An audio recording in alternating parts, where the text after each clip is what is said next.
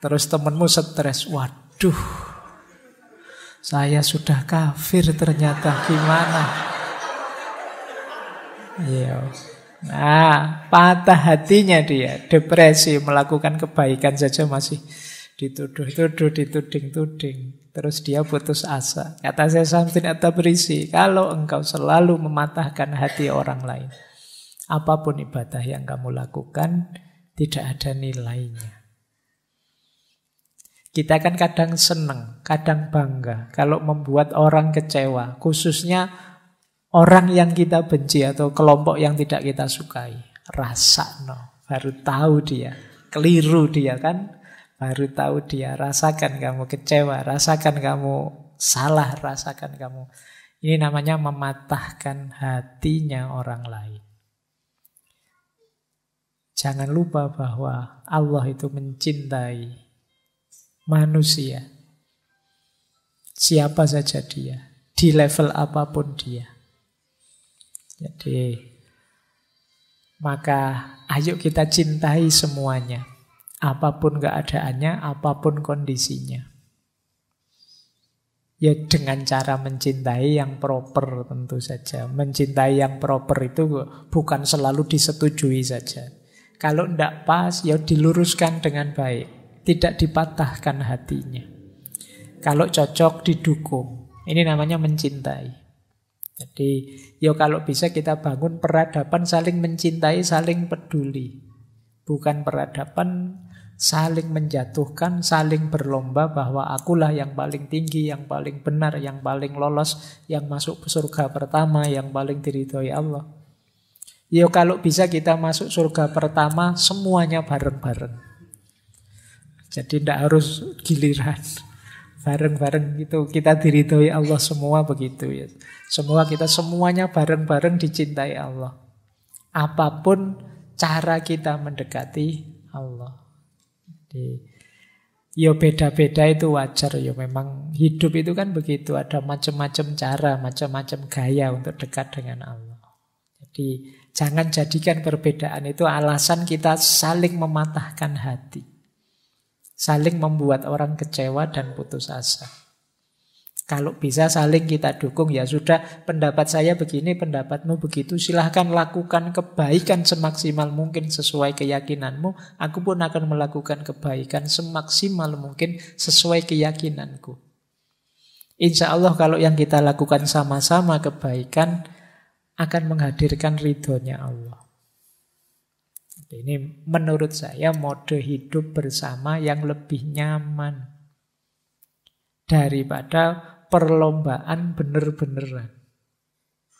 Jadi akulah yang paling benar, kamu salah, kamu tidak cocok, ini lo dalilnya, nanti yang sana, kamu yang keliru, dalilnya ini lo. Oh, dalilmu kan hanya niru, yang sana, ah, dalilmu kan cuma ngutip saja, dalilmu ya wis. Akhirnya hidupmu jadi sangat tidak nyaman. Maka Jangan saling mematahkan hati, saling dukung saja. Baik, biar yang dinyatakan oleh Syekh Syamsuddin ini tidak terjadi. Kalau engkau selalu mematahkan hati orang lain, apa pun ibadah yang kamu lakukan tidak ada nilainya. Siapa tahu apa yang kita lakukan saat mematahkan hati orang lain mendatangkan murkanya Allah. Sehingga Allah tidak ridho termasuk pada ibadah yang kita lakukan. Oke, kita lanjutkan. Sekarang kita masuk ke murid beliau. Maulana Jalaluddin Rumi. Kalau ini perspektifnya agak berbeda. Ada satu kalimat yang terkenal sekali dari Maulana Rumi, biarkan hatimu pecah agar dia terbuka. Nanti ada kalimat Allah itu mencintai orang yang patah hati. Tadi sudah saya jelaskan ya, ada beberapa hadis yang maknanya adalah Allah itu bersama orang lemah, bersama orang terpinggirkan, bersama orang yang sengsara. Ya berarti termasuk orang-orang yang patah hati. Satu kalimat ini saja mungkin bisa menghibur teman-teman yang sedang patah hati.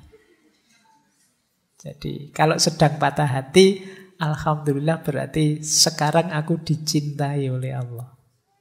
Nah, makanya dibawa ke dunia patah hati. Kenapa menurut Maulana Jalaluddin Rumi dia malah meminta kita biar saja hati kita pecah. Beliau mengilustrasikan begini. Kata beliau begini. Engkau menginginkan sedikit air dalam kendi tanah liat. Tetapi kemudian engkau memecahkannya. Air itu akan bergabung kembali dengan danau dari mana dia berasal.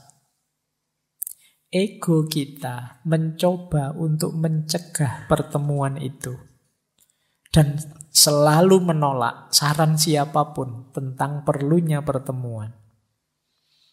Nah, jadi kita ini sering kali yang sangat jadi perhatian kita adalah keinginan kita, hasrat kita, nafsu kita, ambisi kita. Yang kadang-kadang tidak terpenuhi. Itu yang disebut hati kita terus pecah, patah. Ketika hati kita patah, mengalirlah air menuju ke yang sejati. Sejatinya air ke mana? Ya ke sungai. Sebenarnya ketika hati kita patah, itu jiwa kita terbuka jalan untuk kembali ke yang hakiki. Saat itu kita diingatkan, eh kembali ke Allah yang lebih hakiki. Tetapi ego kita yang menahan perjalanannya air itu. Maksudnya apa? Kita mati-matian berusaha Malah biar air ini tidak mengalir ke yang hakiki. Tidak mengalir ke sungai, tapi sesuai kepentingan keinginan kita. Ketika kita kecewa misalnya patah hati ditinggal pasangan kita. Itu kan kita justru energi paling besar yang kita lakukan adalah gimana caranya agar bisa balik kembali. Kita lupa bahwa ada proses yang lebih ideal, yaitu kembali kepada Allah. Nah, kata Maulana Rumi, tujuan utama latihan-latihan spiritual dalam tradisi mana pun, baik timur maupun barat, adalah untuk memungkinkan kita mengatasi keberatan yang diajukan oleh ego sehingga kita dapat melanjutkan perjalanan kita ke samudra persatuan.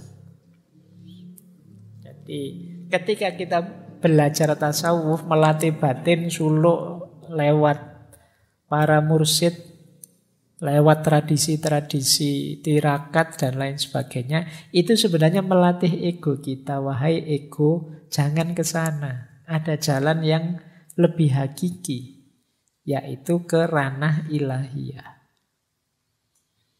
Nah, jadi ilustrasi dari Maulana Rumi itu perjalanan batin kita itu seperti air dalam kendi. Air dalam kendi itu kan tujuannya untuk kita minum. Kita minum itu berarti untuk memenuhi keinginan kita. Ketika kita patah hati, seperti kendi yang pecah.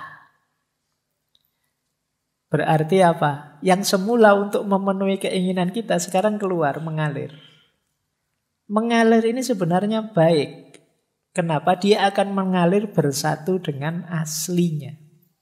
Tempat asalnya yaitu sungai. Tapi kita yang sudah terlanjur punya nafsu untuk minum, ini ego, Biasanya mati-matian gimana caranya air ini tidak mengalir ke sungai tapi memenuhi kehausan kita.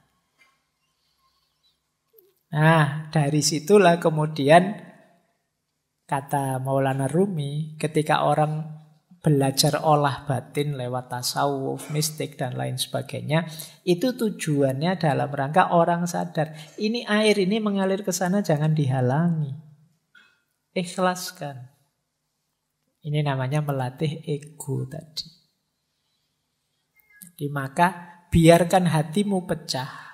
Berarti sekarang saatnya kamu kembali ke ranah ilahiyah. Justru sekarang terbuka jalan. Kalau hatimu tidak pecah, ya kamu tetap akan memanjakan nafsu, hasrat, ambisi duniawimu.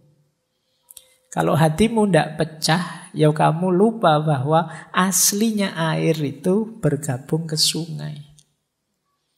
Jadi inilah salah satu ilustrasi dari Maulana Jalaluddin Rumi. Makanya beliau bilang, biarkan hatimu pecah agar dia terbuka. Kalau tidak pecah-pecah, tidak terbuka-terbuka, kamu masih asik dengan duniamu, memenuhi hasrat ambisimu. Begitu pecah, sekarang kamu sadar dengan yang lebih sejati. Inilah ilustrasi dari patah hati. Jadi patah hati itu penting ternyata untuk menyadarkan kita bahwa dalam hidup ini ada yang lebih hakiki dan perjalanan kita menuju ke sana. Baik, kita lanjutkan. Nah, dilanjutkan ya. Luka adalah jalan cahaya yang memasuki jiwa. Jadi ketika hati kita luka, hati kita patah, justru lewat luka dan patahan itulah cahaya bisa masuk. Ini melanjutkan yang tadi. Kalau hatimu tidak luka dan tidak patah, mungkin kamu tidak sadar. Kenapa tidak sadar? Karena cahaya tidak bisa masuk. Itu mengapa Allah itu dekat dengan orang-orang yang hatinya patah, hatinya luka, menghadapi penderitaan hidup. Karena berarti di situ ada rekahan yang cahaya bisa masuk. Makanya para sufi terus punya rumus ya kalau dalam penderitaan kita bersyukur. Alhamdulillah masih diingatkan oleh Allah bahwa yang hakiki adalah perjalanan menuju dia. Nah, itu ada ilustrasi menarik. Terimalah situasimu tanpa menghakimi. Aku marah, aku takut, aku benci. Biar saja, rasakan saja. Ini aku sedang patah hati, sedang marah, sedang takut, sedang benci. Kalau sudah kamu sadari, kamu terima apa? Lalu hadirkan dia untuk menemanimu. Biarkan cahayanya Allah masuk dalam dirimu, menerangimu. Saat engkau membutuhkan pertolongan Tuhan pasti datang. Jika engkau tertutup, tidak ada ruang untuk cahaya. Perlu ada celah, celah dalam hatimu agar cahaya bisa masuk. Katakan dengan tulus, aku tidak bisa mengatasinya, namun engkau bisa ya Allah. Kupersembahkan padamu semua sakit dan luka ini. Bersamanya engkau akan utuh kembali. Cinta, kedamaian, keindahan, hidup kembali. Dirimu yang sejati tidak berkurang sedikit pun. Lalu bersyukurlah. Jadi ketika kita sedang berat-beratnya menghadapi masalah apa pun, terimalah itu Biarkan hatimu pecah. Kemudian rasakan hadirnya dia dalam dirimu. Dan yakinlah bahwa apa pun yang engkau inginkan akan dipenuhinya. Sambatlah padanya, Ya Allah masalahku ini sangat berat. Aku tidak mampu. Kalau engkau pasti mampu maka aku persembahkan duka, luka, sakitku ini hanya kepadamu. Nah, insya Allah bersama dia kita akan kembali utuh. Kembali hidup seperti semula. Tidak ada satupun yang berkurang. Kalau kita patah hati kan sebenarnya kita berkurang apa sih? Tidak ada. Kita masih bisa memulai lagi yang baru seperti semula. Kalau sudah terasa betapa kebersamaan dengan Allah itu menyembuhkan, ayo terus kita bersyukur. Alhamdulillah ya Allah, engkau masih mau menemaniku dalam situasi pahit dan luka ini. Baik, ini salah satu petunjuk dari Maulana Jalaluddin Rumi. Kalau kita sedang patah hati, sedang sedih, sedang banyak masalah. Oke, kita lanjutkan. Ini dimensi yang berbeda pemahaman yang berbeda lagi. Kata Rumi begini, selamat tinggal hanya untuk mereka yang mencintai dengan matanya. Karena bagi mereka yang mencintai dengan hati dan jiwanya, tidak ada yang namanya perpisahan. Nah, kita itu kan patah hati misalnya itu kan karena jauh ditinggal, tidak dibersamai lagi. Dia tidak mau lagi dekat denganku. Itu kan kita definisikan sebagai patah hati. Terus kita sedih karena itu. Kalau kita sedih karena itu, kata Rumi, ini kemungkinan kita hanya mencintai dengan media mata. Hanya karena tidak melihat dia di sisi kita, kita menyebut itu perpisahan. Padahal bagi orang yang memang benar mencintai, cinta itu hadirnya dalam hati dan dalam jiwa. Hati dan jiwa itu tidak mengenal perpisahan fisik. Sejauh apa pun dirimu, engkau tetap ada dalam diriku. Maka goodbye atau selamat tinggal itu hanya untuk mereka yang cintanya hanya dengan mata, kata Maulana Rumi. Tapi bagi mereka yang mencintai dengan hati dan jiwanya, tidak ada yang namanya perpisahan. Ini boleh juga dipakai dalil bagi mereka yang LDRan. Ya. Jadi kalau kamu hari ini sedang galau karena LDRan, kamu kirim quotes-nya Rumi ini padanya. Jadi selamat tinggal hanya untuk mereka yang mencintai dengan matanya. Karena bagi mereka yang mencintai dengan hati dan jiwanya, tidak ada yang namanya perpisahan. Baik, ini sisi dalamnya cinta berarti memang tidak bisa patah.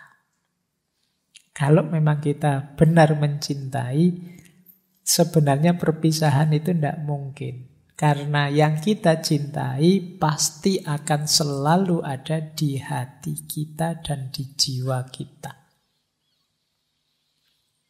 Meskipun dia misalnya, wah ini dia kok nikahnya sama orang lain, ya kita sudah lama Iya kan fisiknya sama orang lain, tapi cintamu badannya kan masih ada di sini.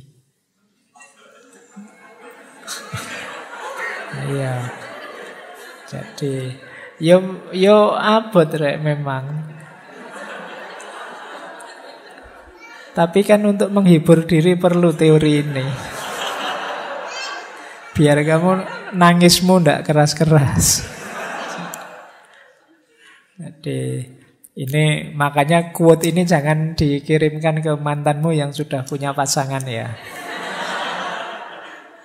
Nanti bisa jadi masalah itu. Mantan kok ngirim yang ini itu bisa trouble itu. Baik, kita lanjutkan ya. Ini salah satu pendapatnya Maulana Rumi. Ini menarik kalimat ini. Biarlah sang pecinta menjadi tercela, menjadi gila, menjadi linglung. Orang yang sadar akan khawatir tentang hal-hal buruk. Biarlah sang pecinta saja. Ini sebenarnya ingin bilang, orang itu kalau memang benar mencintai, dia tidak akan peduli. Dianggap tercela, dianggap gila, dianggap linglung. Ya konteksnya Maulana Rumi ini cinta ilahiyah ya, cinta kepada Allah. Meskipun sebenarnya cinta pada pasangan kadang-kadang juga ada yang selevel ini. Orang normal yang sadar biasanya tidak seneng dengan disebut gila, disebut orang bingung, disebut ah kamu itu mbok yang waras. Gitu. Kita kan enggak, orang normal itu tidak seneng begitu. Tapi orang yang mencintai tidak peduli. Disebut tidak waras tidak masalah. Disebut gila juga tidak masalah. Disebut ngeyel juga tidak masalah, tidak apa-apa.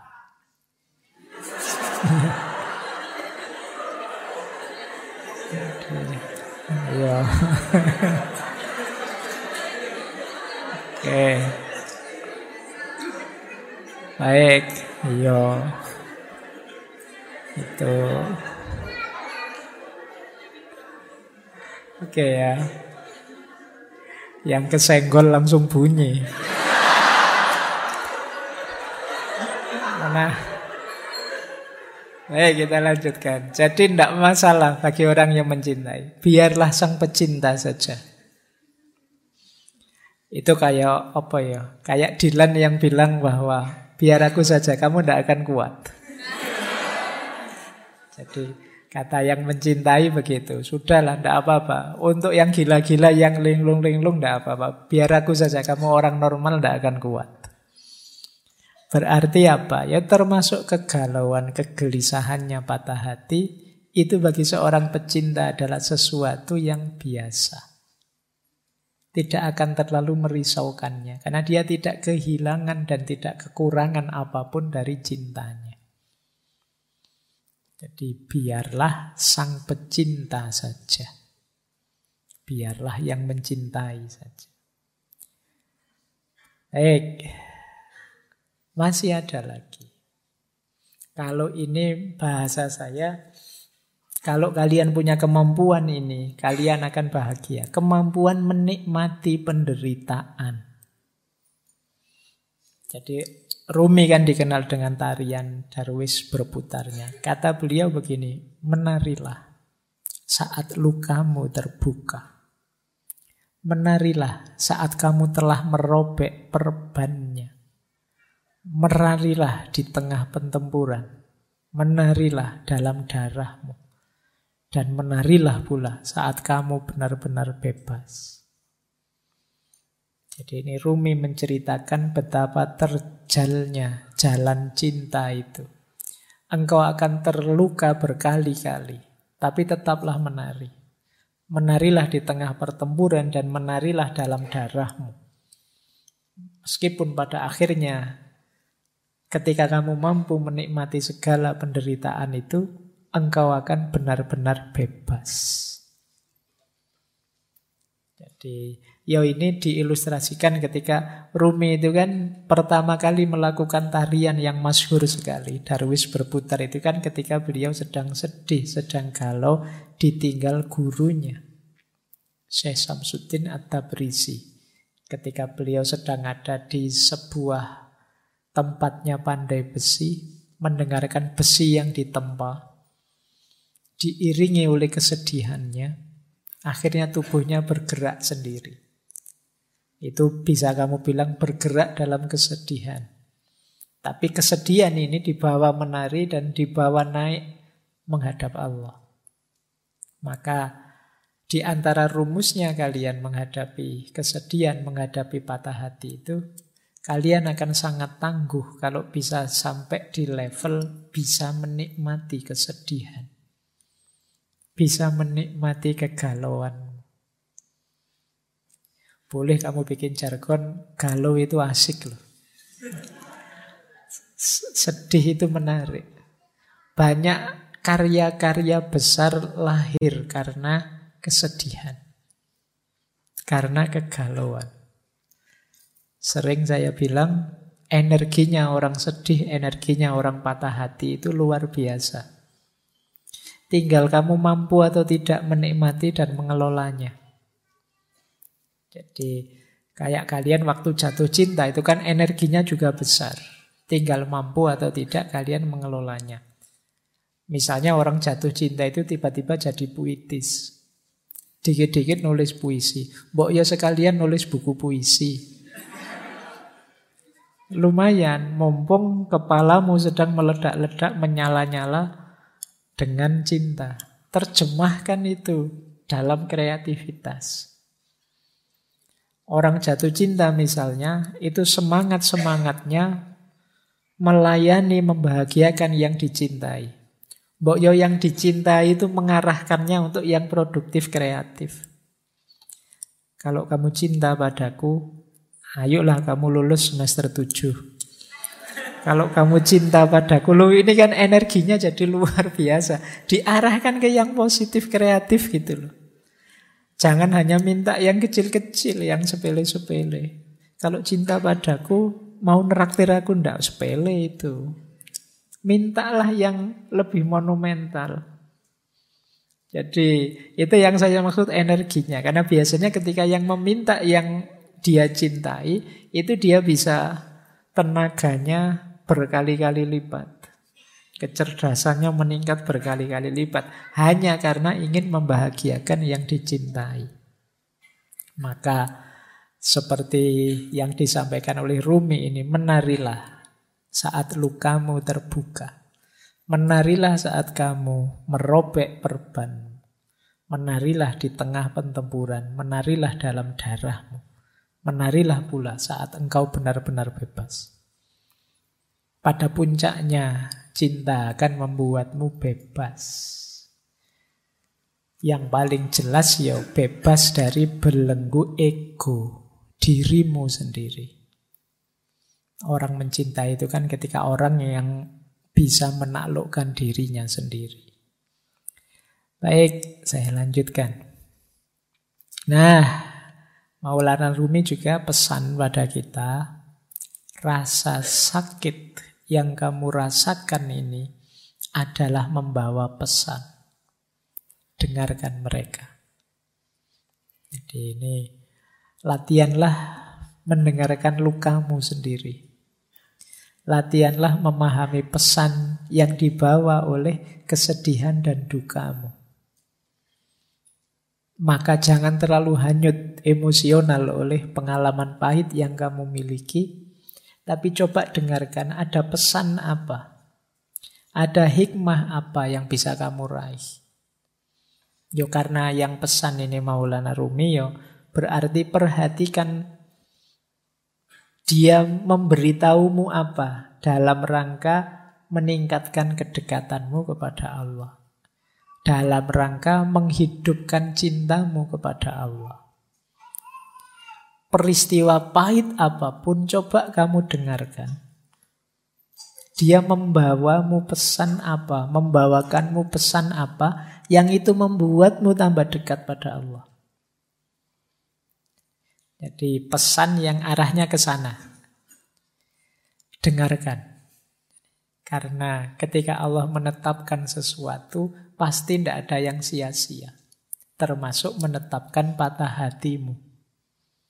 Pasti Allah tidak sedang iseng, tidak sedang saya coba anak ini kalau tak bikin patah hati kayak gimana, pasti tidak sekedar itu. Pasti Allah ingin sesuatu yang lebih besar dan lebih penting dari itu. Maka penting kita mampu membaca luka, mendengarkan patah hati.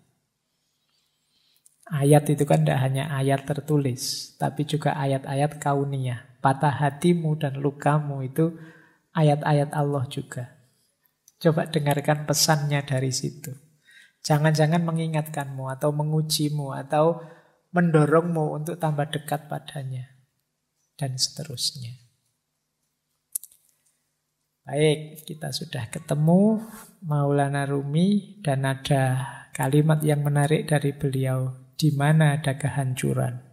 Di situ ada harapan akan harta karun. Harta karun itu kan biasanya terkubur di balik puing-puing. Kalau tersimpan di lemari kan tidak disebut harta karun. Harta karun ini biasanya tersembunyi. Dan ini ada di balik kehancuran. Maka temukan mutiara-mutiara, temukan harta-harta di balik kesedihanmu, di balik kehancuranmu. Pasti banyak kalau kamu jeli mencarinya. Jadi ini lanjutan dari quotes yang tadi ya. Jadi dengarkanlah dan cermatilah insya Allah kamu akan ketemu harta karun yang di situ kamu akan bangkit kembali, lahir kembali, jadi sosok yang